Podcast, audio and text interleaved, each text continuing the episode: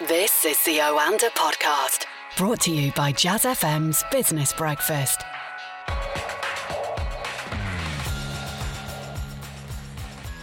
This is the Oanda Market Insights podcast. Each week we preview and review the big markets and business stories with an Oanda senior market analyst. And this week it is Ed Moya in New York. Good morning to you, Ed. Good morning to you. Up again bright and early, so thank you for that. Uh, it's been a very interesting uh, week on both sides of the Atlantic. Uh, we've had the central banks with their latest decisions on rates. No big surprises in the UK. The Monetary Policy Committee voted 7 to 2 for no change to the base rates in the United Kingdom. So, two members wanted a cut. Indeed, there were some rumours that the decision was leaked, as there was a bit of a jump in sterling before the announcement. I don't, don't know if you heard about that, Ed. And of course, on your side of the Atlantic, uh, no change for US rates, although Jay Powell made some interesting comments around the coronavirus and the effect that might have on the global economy. Very much so, and I think uh, everyone they took a look at the Fed FOMC day. We had, you know, no major surprises as you mentioned, but the, the concerns to the global outlook, the uh, the effects of the coronavirus. There's a lot of uncertainties that still remain in place.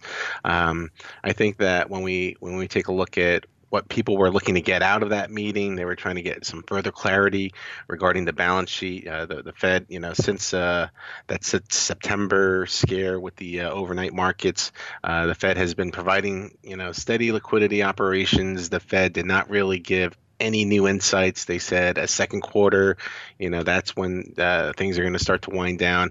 Uh, they did not announce a standing repo facility. So uh, pretty much they punted. They just decided, you know what, we're just going to wait and see. And uh, it feels that uh, the majority of central banks out there are in wait and see mode. And uh, you're probably going to see investors be a little bit cautious here. That's why we're seeing treasury yields continue to plummet. Um, people were talking about the 170 level, then 160 gave, and now you know we're we're, we're approaching 150, and before you know that, we could see record record lows. So I, I think you're going to probably see investors still remain cautious, and uh, you know as you highlighted earlier, you know it was a big week in earnings, and we had uh, a lot of uh, um, strong reports, and uh, you know markets are still skeptical, um, despite you know some of the, the strong moves we've seen in U.S. stocks. Yeah, we'll talk a bit more about earnings in a moment or two. But uh, going back to the concerns about the coronavirus, it's mainly because the effect it could have on major major economies if global supply chains that flow from China are disrupted, and that was reflected in that there were some big drops in markets earlier in the weeks when it suddenly dawned on uh, many investors and speculators this could be a big deal. Very much so. And I think a lot of investors are sometimes forgetting that, you know, we're still at the early stages of the coronavirus. Uh, also have to remember that the virus was spreading for a month before any of these containment measures have been in place. Um, and uh, the majority of the cases are mild. So you you have had lots of travel in and out of China. Uh, you know, we, we just saw the first case in Africa. And I think one of the biggest concerns is uh, while you know the focus is heavily on you know the, the, the, big cities, the, the the major the advanced economies, but uh, the U.S., the U.K., they are they have uh, tremendous uh, um, public health care infrastructures, but it's these emerging countries um, uh, that that don't. So, like uh, Africa had their first case today. Uh, they do not have the the, the anywhere near the uh, strength of the, the, the response and the support that we have in some of these advanced economies. And if we do see this virus continue to spread, uh, the global impact on trade is going to be felt. And we're still at the very early stages. And people are comparing this to SARS, and there are lots of similarities. Both are uh, coronaviruses, and uh, this this one, however, um, you know, if, if it lasts as long as SARS, uh, that means we could be in another few more months, three,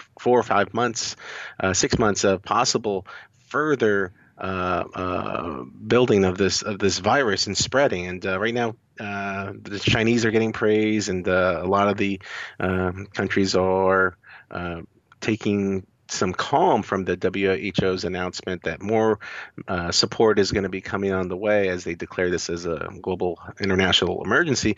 There, there's, there's, it's still too early. It's still too early to say, you know, how um, this disease is is is is going to you know un- unfold. And I think that you know we we steadily seen um, like the last three days, we saw 29 uh, percent, 20 percent um, uh, uh, jumps in in uh, the, uh, the, the the death toll, and I think that you're going to continue to see it spread.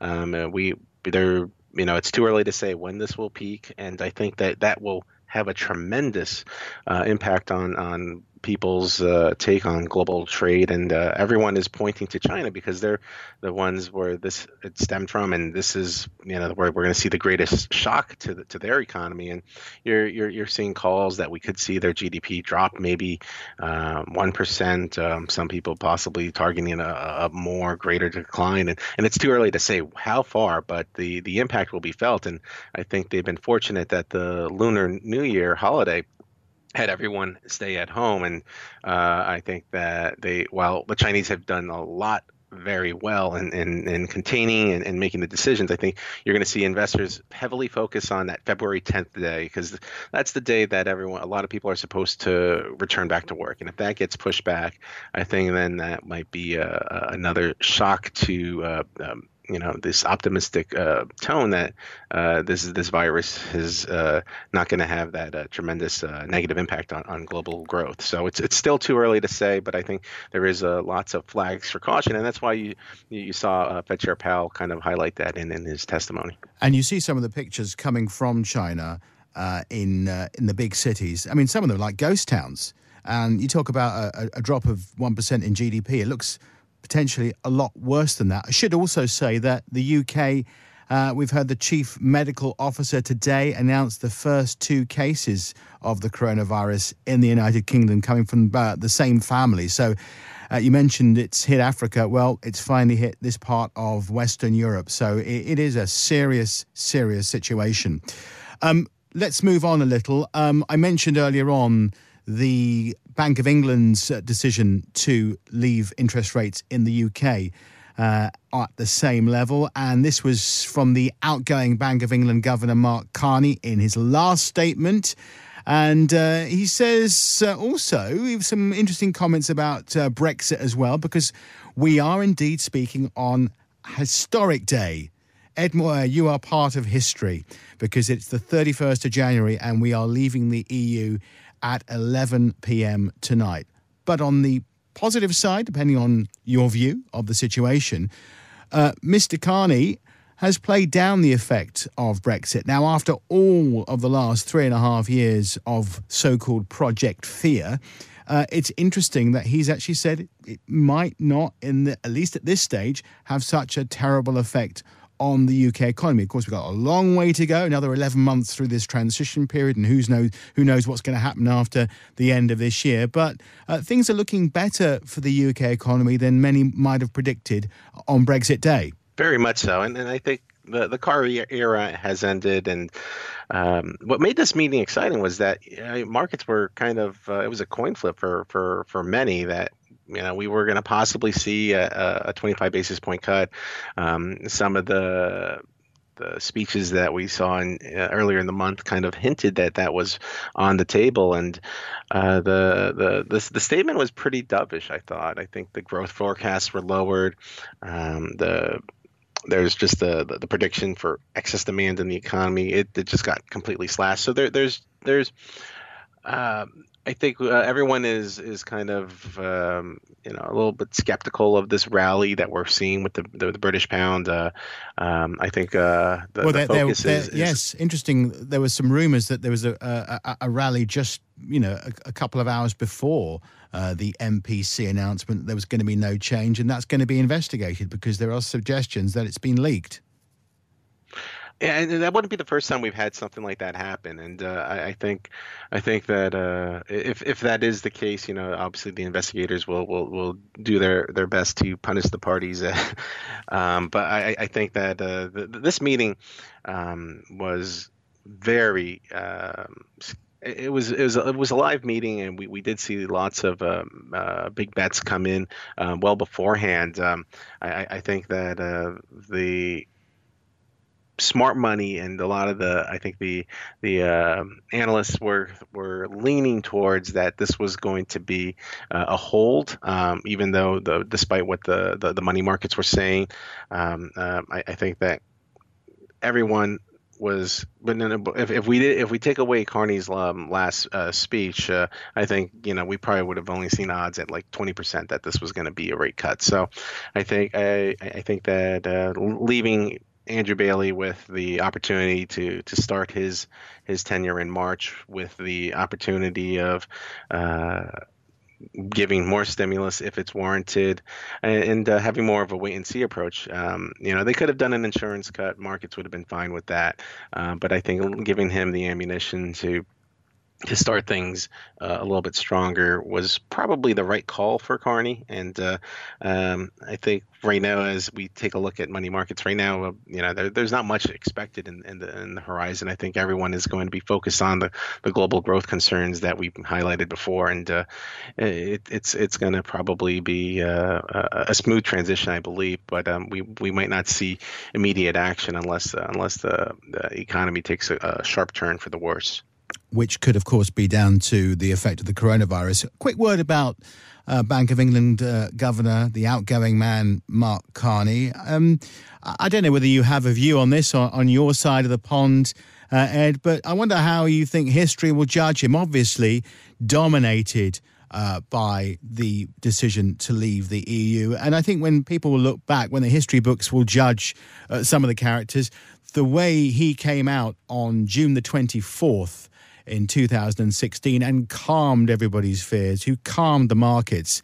I think he stepped up to the plate that day, and that I think is for me that was the outstanding achievement of uh, Mark Carney's career as Bank of England governor. Carney is going to go down as one of the, I think, favorite um, uh, central bank governors. I think he did a, a solid job when he was uh, head of the Canadian central bank, and I, I think you're going to probably see uh, markets have a, a, you know a positive uh, viewing of his history and his track record. Um, I, I, think. Uh, a lot of central bankers, their their missions are more dictated on the strength of their economy. And uh, sometimes you have situations like Brexit, uh, where it just completely uh, takes over um, what is happening to the economy. And I thought he did a, a, a fine job managing uh, monetary policy throughout uh, all the twists and turns that we saw with with uh, Prime Minister May and Boris Johnson. Indeed. Now, um, it's been a very, very big week uh, for earnings in the United States, some of the biggest players uh, in the world. Um, how did they do? It was peak week, and and uh, when we take a look at how the, the, the giants performed, Apple they crushed it. Uh, it was uh, strong revenue growth across um, pretty much all sectors, uh, uh, segments uh, that they have. Um, um, a lot of people focusing on that strong holiday buying. Um, in, in, New York City, it seems like everyone is getting AirPod Pros. They were on back order uh, for a month. Uh, it was it was a very strong quarter, um, and and you could see that in their stock price. we also saw Microsoft on Wednesday report. They had another strong uh, beat uh, both in the top and bottom line. Uh, their their their guidance was pretty strong. Revenue cloud growth is just uh, uh, jumping over like 60%. Uh, I, I, think uh, when we take a look at all the earnings, uh, um, they were pretty strong, except for Facebook. Facebook had uh, kind of they were the the bad apple of the week, um, and I think they had um, a lot of their their declines because of just their expenses are soaring, and uh, that's probably going to remain the case for them.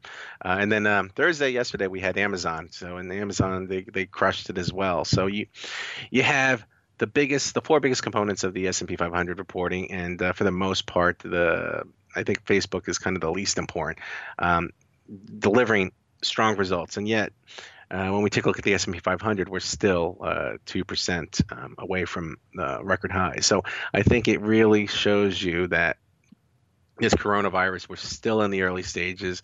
Um, if if I were to tell you that Amazon, Apple, and Microsoft all delivered, you know, better than expected results, you know, in, most cases exceeding the highest estimate that Wall Street had, uh, you would have expected that we would be well above. Uh, you know the record highs that we're seeing earlier in the month, and and you know we should be talking about you know S&P 500, 3400, not you know failing to uh, recapture 3300. So I, I, think you're you're you're probably going to see.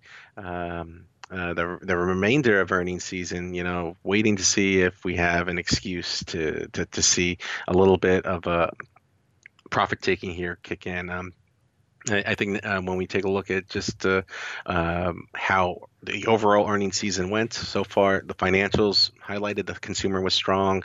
Um, tech has really um, impressed. I think uh, last week and this week, the, the results were very strong.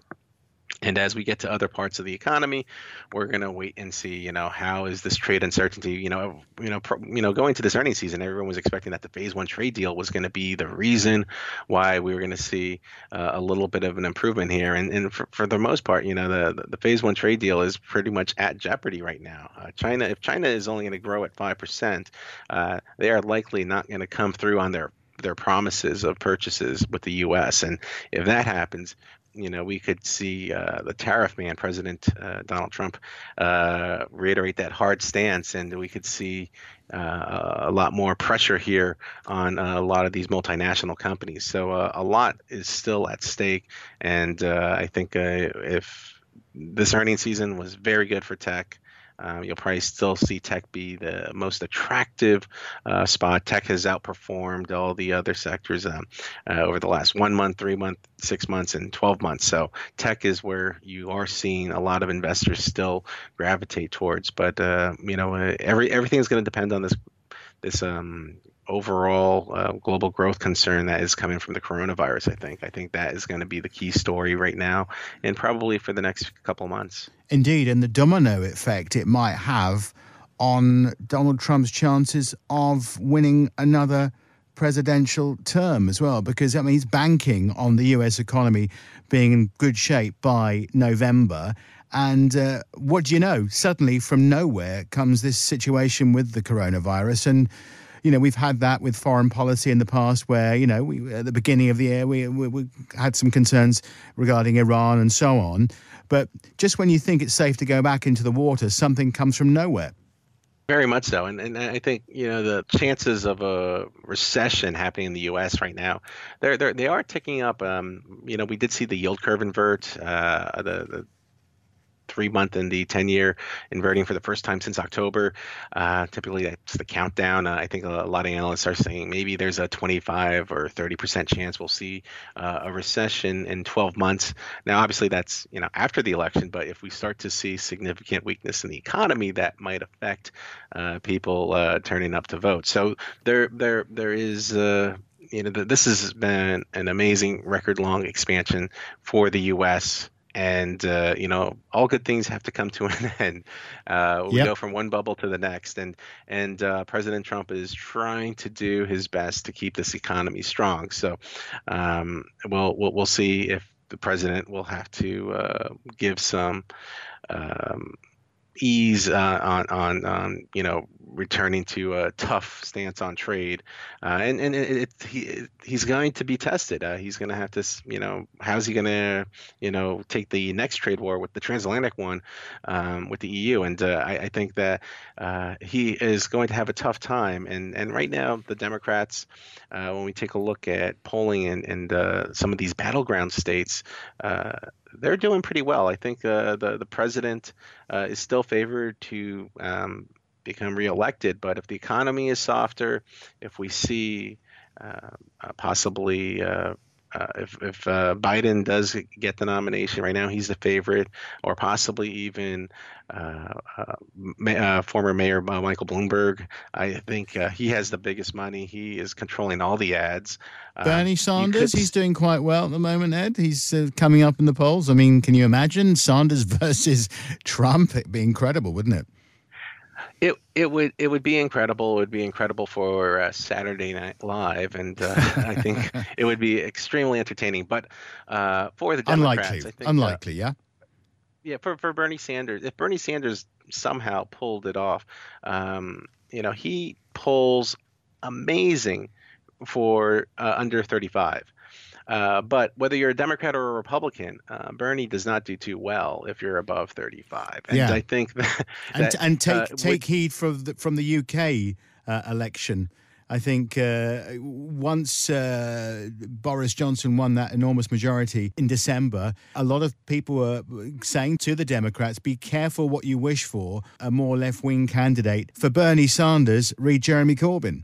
If Bernie got the nomination, uh, that would pretty much, I think, guarantee a Trump reelection. So I don't think the Democrats are going to throw much weight behind him. I think right now, yes, he's polling well, but um, you know, it, I, I don't think anyone really cares about Iowa. I think uh, New No. Hampshire. Once we get to Super Tuesday, that's when uh, we'll we'll start to see. Will will uh, Bloomberg make a po- uh, run? I know right now he's only got what four percent, but uh, he, it's it's early, and uh, you know the last election taught taught us a lesson. You know, expect the unexpected.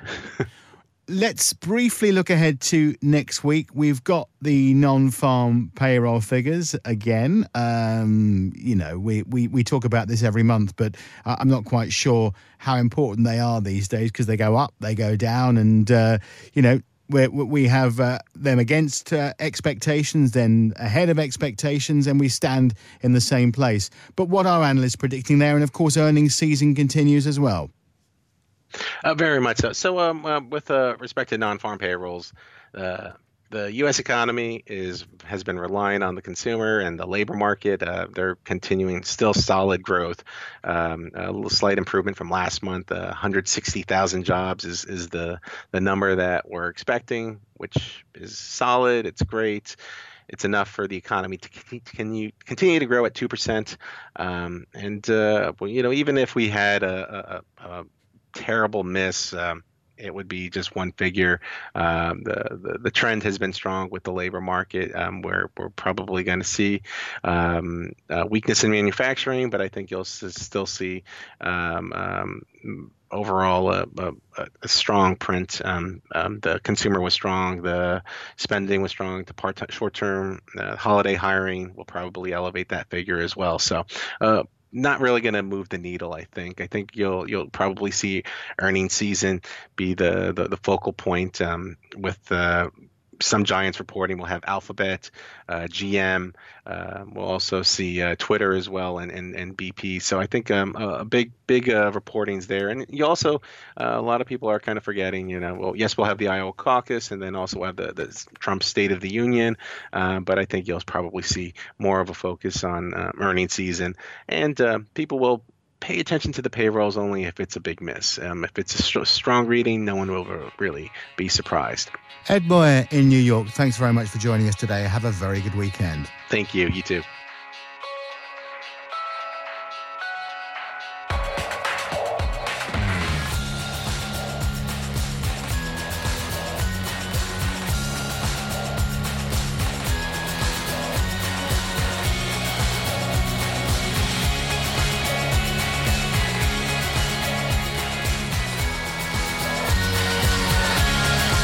Was the Oanda podcast from the team behind Jazz FM's Business Breakfast, a daily early morning 30 minute briefing for the day ahead. On air from 6 a.m. Listen to Jazz FM on DAB, online, or just ask Alexa.